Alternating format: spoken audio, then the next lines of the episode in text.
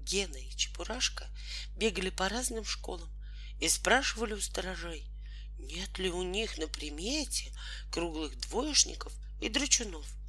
Сторожа были люди степенные.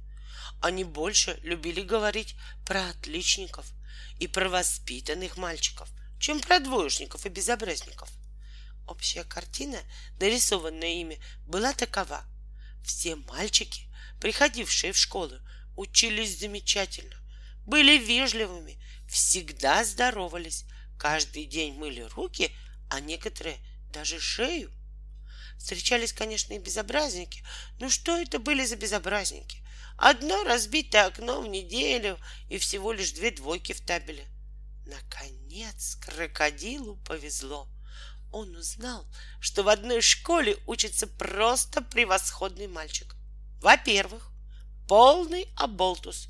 Во-вторых, страшный драчун. А в-третьих, шесть двоек в месяц. Это было как раз то, что надо. Гена записал его имя и адрес на отдельной бумажке. После этого он довольный пошел домой. Чебурашке повезло меньше. Он тоже нашел такого мальчика, какого нужно. Не мальчик, а клад, второгодник, задира, прогульщик из отличной семьи.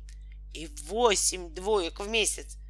Но этот мальчик на отрез отказался водиться с тем, у кого будет меньше десяти двоек.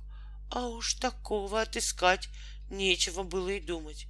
Поэтому Чебурашка расстроенный пошел домой и сразу же лег спать.